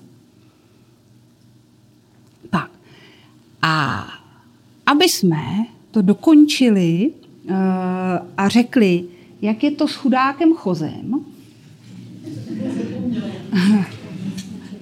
eh, my tady máme v zásadě dvě hypotézy. Ten, kdo tam nechal ty stopy, tak mohl být buď to choze a s ním nějaký další chlap, anebo to mohly být nějaký dva neznámí chlapy a choze tam vůbec nebyl. A já se budu ptát, jak pravděpodobné je, že najdu skvrny, které jsou nula a Ačko, když platí ta první hypotéza a když platí ta druhá hypotéza. Použiju zase ten bejzovský přístup a budu hledat nějakou váhu důkazu. Teďka už z toho vybruslím, protože u Chozého si nebudu dělat žádný nárok na e, to stanovit nějakou a priorní pravděpodobnost, protože o tom případu teďka nic nevím, ale zaměřím se jenom na tu váhu důkazu. Jak v tomhle případě ten důkaz bude vypadat. Zase tady je trošička matematiky. Tak, e, když to byl Choze a k němu nějaký neznámý chlap, tak jak je pravděpodobné, že nechají nulu a Ačko? No tak Choze nechá nulu určitě, když má nulu a byl tam. A jak pravděpodobné je, že ten druhý chlap nechá Ačko? Je to tak pravděpodobné, jak, pra, jak četné je Ačko v té populaci. Tedy tahle ta pravděpodobnost, že zanechají nulu a Ačko, se u téhle hypotézy rovná jednakrát pravděpodobnost toho Ačka, nebo četnost Ačka, řekněme, pardon, budu radši říkat četnost, četnost Ačka, takže eh, četnost Ačka. A teď, co když to byly dva neznámí chlapy? Uh, statistik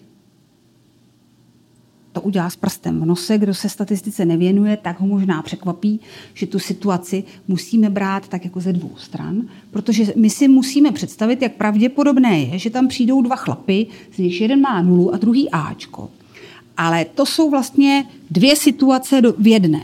Buď to může mít první chlap nulu a druhý Ačko, nebo může mít první chlap Ačko a druhý chlap nulu.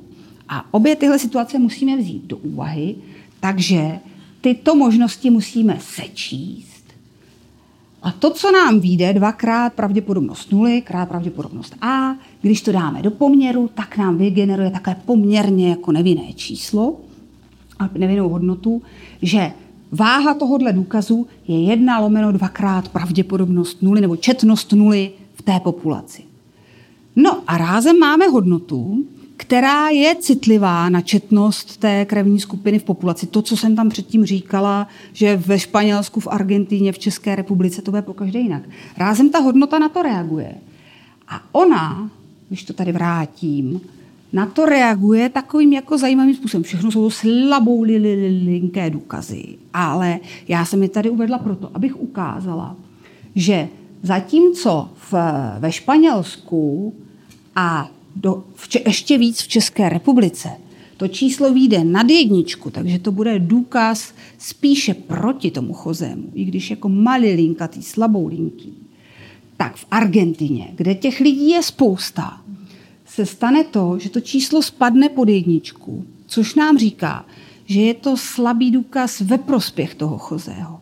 Že on spíše na místě činu nebyl, protože u té alternativní hypotézy, když tam přijdou dva neznámí chlapy, se častěji vyskytne kombinace nuly a Ačka, než když tam byl Choze a nějaký jeho kamarád pobuda Ačkař. Takže eh, na to můžeme vidět, že ten důkaz někdy zafunguje trošku jako antiintuitivně. Že bychom na to moc nesázeli, že když tam vidíme schodu nuly, takže to může být i důkaz ve prospěch toho člověka. Stává se to, stává se to třeba u některých analýz při paternitách, kde nález stejné takzvané alely, tedy určité jako hodnoty toho genetického materiálu u potenciálního otce a dítěte je spíše důkazem proti otcovství, než ve prospěch toho otcovství. Je to antiintuitivní věc, ale je to věc jako matematicky správná. Jo? Ne, ne, nešířím tady nějaké svoje bizarní úvahy po lahvi vína. Je to opravdu jako matematicky správná věc. Ona totiž bejzovská inference je v tomhle taková jako někdy náročná. Nevím, jestli jste se někdy třeba nesetkali náhodou se známým matematickým problémem, který se jmenuje Raven Paradox, čili paradox Havrana nebo paradox Krkavce, který eh, říká, že když máme tvrzení, že všichni Havrani jsou černí, tak co se stane, když uvidíme zelené jablko a matematicky se stane to, že to tvrzení všichni havrani jsou černí, se stane pravděpodobnějším o trošičku. Eh, je to věc, kterou Je to věc, kterou náš mozek jako nedává intuicí a tudíž nám připadá bizarní a divná, ale e, je to tak. Eh, ten svět jako abstraktní matematiky, která stojí za hodnotami informací a za důkazními hodnotami, eh, je někdy ulít, hodně ulítlý, ale o to je jako zajímavější se mu věnovat. Když to schrneme úplně, tak stanovujeme-li touto Bejzovskou metodou váhu důkazů, tak máme nějaká objektivní čísla, subjektivně objektivní, abych jako uh, trošičku uh, se vrátila k zemi. Reagujeme, když se změní nějaký pravděpodobnostní parametry, tak to číslo na to zareaguje, dokonce někdy tak, že se přesmykne přes tu jedničku a najednou se ten důkaz jakoby převrátí. A skrze nějaké matematické modelování racionálně najednou ten mozek je schopen s pravděpodobnostmi pracovat a něco z nich vydedukovat. Toť vše. Toť vše. Uh, ukazuje to nicméně, že uh, v té naší hlavě jako skutečně ty systémy, to jsem mimochodem neřekla o těch systémech, oni spolu strašně neradí komunikují, jednička a dvojka. A když už musí, tak se dostáváme do nějak, většinou, nejhorší je, když každý říká něco jiného. Jo? To jsou takové ty situace, kdy najednou uh, vám jedna část hlavy říká něco jiného, nebo jedna struktura hlavy říká něco jiného než druhá struktura hlavy a výsledkem je, že uděláte nějakou kompromisní hovadinu, protože nezvolíte ani jedno z těch řešení.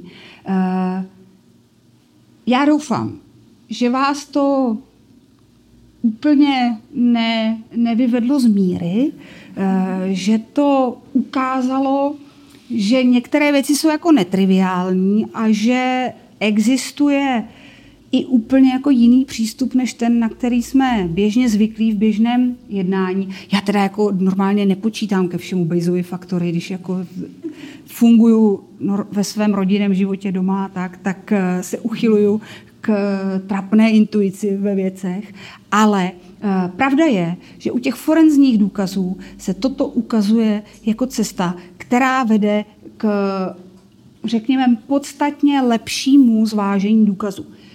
Věc, kterou jsem vám úplně zatajila, jsou takzvané Bayesovské sítě, protože to už je pokročilá matematika, která ale pracuje se spoustou možných hypotéz a spoustou možných scénářů. Eh, staví se ty sítě na konkrétní případy, třeba na složité kauzy a generují se z toho nějaké závěry. Ale eh, to jsem si vůbec nedovolila tady eh, začít prezentovat. Takže já moc děkuji za to, že jste vydrželi poslouchat, že jste se neděsili. Naprosto chápu, že někteří z vás minimálně někteří z vás si uh, odnesou nějaký ambivalentní pocit, že je to celé jako nějaké zvláštní a divné, jestli to není třeba blbost. Uh, I tenhle ten i tenhle ten pocit se hrozně cení, protože uh, většinou je to pocit, který pak člověka donutí k tomu se třeba k tomu v myšlenkách nějak vrátit a něco s tím dělat. A každé přemýšlení jako se hodí a mě, pro mě je cenné i právě to, když se tváříte třeba někdy nesouhlasně a ptáte se, protože eh, je, to, je v tom velké uvědomění si toho, že skutečně naše hlavy jako fungují různě a docházejí k různým závěrům a že proto, aby potom jsme byli schopní třeba spolupracovat eh, všichni, když se no všichni ne, ale řada lidí spolupracovat, když se třeba vyšetřuje a potom dokazuje nějaký trestný čin. Takže je vždycky dobře vědět, eh, že lidé můžou uvažovat úplně jinak, než uvažujete vy a že eh, k té komunikaci je potřeba eh, na to jako brát ohled. A cokoliv se chcete zeptat dalšího, tak se určitě klidně ptejte. Děkuju.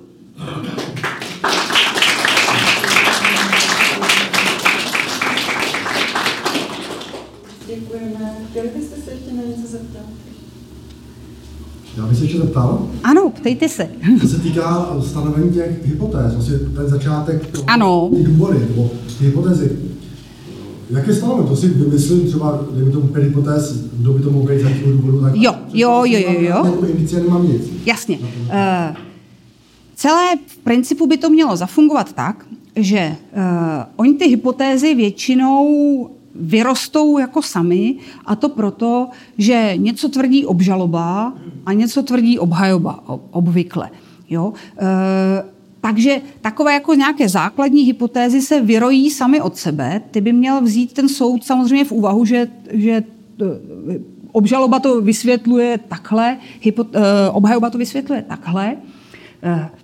Do tohohle procesu by měl svým dílem jako trošičku vstoupit i ten znalec, protože on má odborné znalosti, které můžou vést třeba k tomu, že on může říct, no pozor, ale jako třeba tenhle ten nález na tom těle třeba eh, samozřejmě může svědčit pro nějaký mechanismus toho, jak ten člověk zemřel. Ale zároveň se může stát, že takovýhle nález pozorujeme ještě u nějakého dalšího, jako jiného mechanismu, jak ten člověk zemřel. Na to on, eh, on by měl, ten znalec, umět upozornit na další jako relevantní hypotézy, které třeba tam nezazněly, ale které podle jeho odborného posouzení v úvahu připadají. Uh, nikdy to není tak, že by ten, že by ta škála těch hypotéz, co se tam vyrojí, vyčerpávala jako realitu. Jo. Vždycky jsou tam nějaké hypotézy, které v principu jsou možné, ale nezazněly, prostě protože nikdo je nepovažuje, ani soud, ani znalec, ani ty dvě strany je nepovažují za relevantní hypotézy, o kterých by byla řeč. E, některé z nich můžou být jako zanedbatelně malé, že jo, e, když řeknu, shoduje se, shoduje se nějaká eh, analýza DNA, dejme tomu, tak většinou e, obžaloba bude říkat ano, shoduje se, protože on to zanechal, e, obhajoba řekne ne, to zanechal někdo jiný, kdo se shoduje náhodou a teoreticky existuje nějaká další hypotéza, shoduje se, protože to je klon třeba, že, že ve skutečnosti ho naklonovali Číňani někde a tohle to je jenom klon. Eh, ale tahle ta hypotéza má prakticky jako pravděpodobnost limitně blízkou nule a tudíž se nebere v úvahu, i když matematicky nulová není. Jo. Číňani jsou šikovný.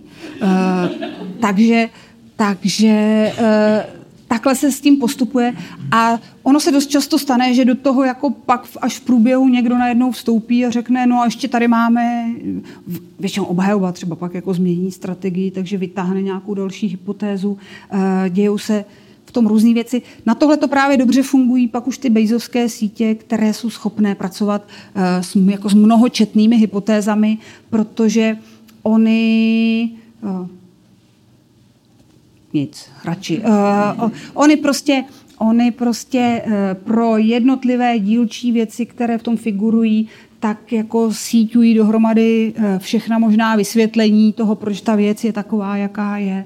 A z toho potom vyplyne nějaká struktura pravděpodobnostní celého toho. Nutno samozřejmě jako úplně férově říct, že v řadě případů ty vstupní informace, které máme, tak nejsou takové, že by se z toho stanovila jako nějaká přesná pravděpodobnost. Že neřeknete, eh, tento děj má pravděpodobnost 92,5% eh, a tenhle ten 7,4%. Eh, ale máte nějakou alespoň dobrou kvalifikovanou představu a ty Bejzovské sítě jsou právě dělány tak, aby pracovaly i s odhadovanými eh, pravděpodobnostmi, ne, jako s nějakou distribucí pravděpodobností, nepracují s nějakou jako přesně stanovenou hodnotou třeba. Takže tak. Myslím, že já mám také. Určitě. Já mám možná pro vás takovou provokativní otázku. Eh, pochopil jsem z této přednášky, že je to velmi složitá záležitost rozhodování o e, pravděpodobnosti a to je velmi, velmi náročné. A moje otázka zní takto. E, říkám, je trošku provokativní, ale... Te, pro, provokujte, to, klidně mě to. Samozřejmě, že jo. E, byly použity ty, tyto, e, tato forenzní, forenzní analýza a bejzovské důkazy také v některých případech, které se později ukázaly, že byli, eh, nebo vlastně neukázali. Narážím na praktickou záležitost, která tady otřásala naší zemi téměř 20 let. Už asi tušíte možná, že... Povídejte dál, poslouchám. Použity bejzovské důkazy? Uh, Tehdejším rozhodování? Myslím, si, že, myslím si, že rozhodně ne, protože je to jako, uh, toto je hodně, To mlad, hodně mladá záležitost v podstatě. Uh, forenzní obory obecně teďka procházejí takovou jako uh, takovým velkým sebespitováním a revizí. A to proto, že uh, řada těch oborů se někdy dopouštěla uh, neúmyslně třeba příliš jako striktních hodnocení věcí a příliš jednoznačných vyjádření v situacích, které, když je dneska zvážíme nějakým jiným způsobem, tak se až tak jako jednoznačně nejeví. Eh, Pořád je tu řada oborů, která se vyjadřuje dosti jako na můj vkus, eh, dosti eh, přesvědčivě a striktně ve chvíli, kdyby to dělat úplně neměla, ale i tyhle ty obory nějakým způsobem On je to, on je to vždycky totiž strašlivý jako vnitřní boj. Jo? Představte si e, znalce, kteří dělají znalce v nějakém oboru 30 nebo 40 let a e, mají představu, že to zvládají úplně jako perfektně a že naprosto přesně vždycky všecko dokážou určit. A těžko jim potom vysvětlujete, nebo těžko se s nimi, oni těžko mění svůj pohled na to, že by měli pracovat s nějakou nejistotou.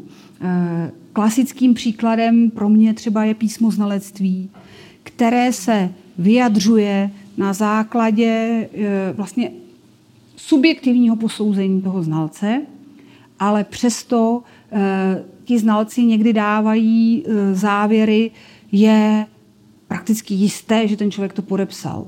Jo? E, přičemž nejsou z pravidla vůbec ochotní absolvovat nějaké jako zaslepené testování, aby se ukázalo, jestli opravdu ve všech případech správně rozhodnou, jestli ten člověk to podepsal nebo ne.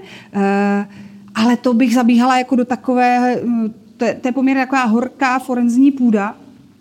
Nicméně ten trend k tomu přecházet na takovéhle hodnocení, které vždycky pracuje i s nějakou nejistotou v tom znaleckém zkoumání, tak je ten trend už je dneska hrozně silný. Už jsou obory, které třeba u nás se ne, neuplatňovaly. V Americe, dejme tomu, takzvané bite marks, stopy kousnutí, které byly třeba na těle oběti, tak se porovnávaly se s nějakým otiskem zubů podezřelé osoby a ten znalec se vyjadřoval, jestli to kousal on nebo nekousal on.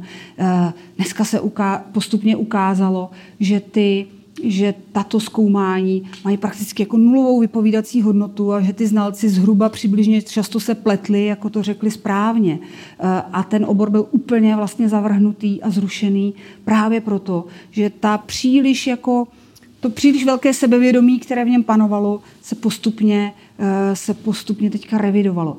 Eh, tudíž, abych se vrátila k vaší otázce, kauzy, které byly řešeny třeba před 20 lety, tak bez pochyby neobsahují prakticky prvky jako hodnocení bejzovským systémem. Eh, asi, já teďka rychle počítám, ale asi s jednou jedinou výjimkou zhruba před těmi 20, dejme tomu pěti lety, se začala používat analýza DNA, která na tom bejzovském posouzení stojí od začátku. Takže eh, ty prvotní, první kauzy, které se řešily před tou dobou, tak už v sobě nějaký prvek jako tohoto obsahovaly.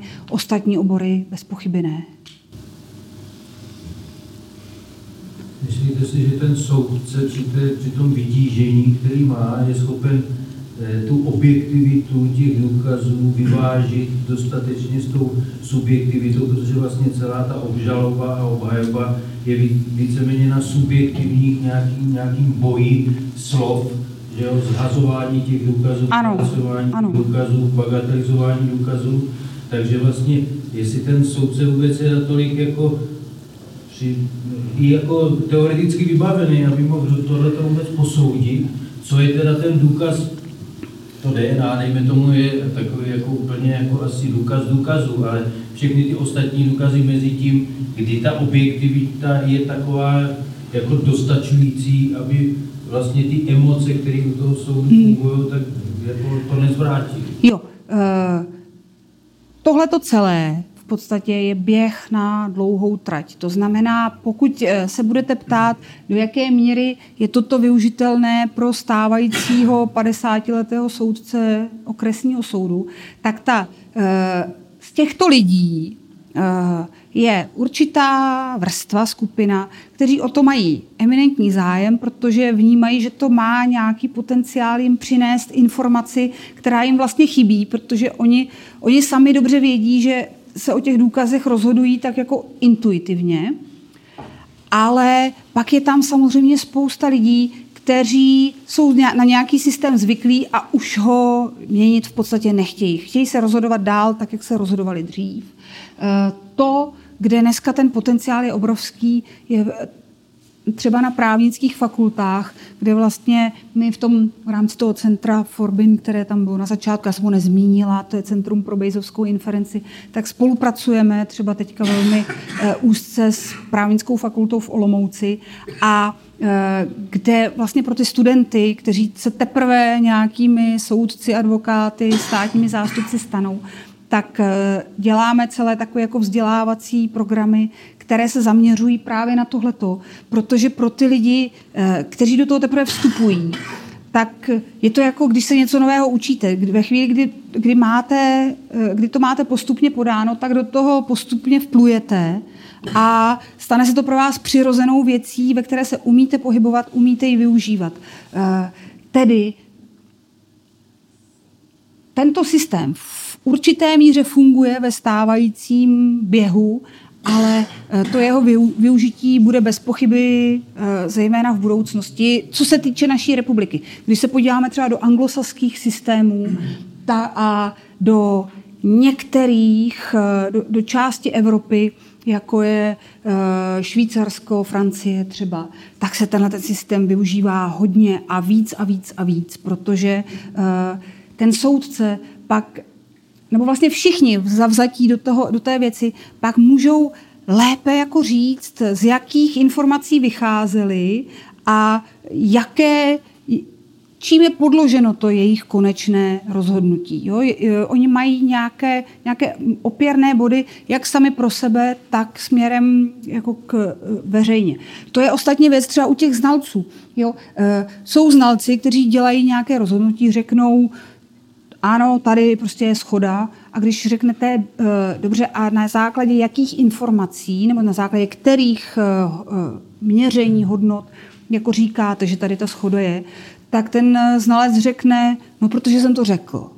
Jo, to, je, oni jsou skutečně znalci, kteří jako strašně neradi eh, říkají, jaký postup použili ve smyslu té, oni řeknou, jak to změřili, jo? To, je, to, to samozřejmě řeknou, ale nechtějí říct, nebo neumějí formulovat, jaký postup použili potom pro to vyhodnocení, co to znamená tedy ve výsledku.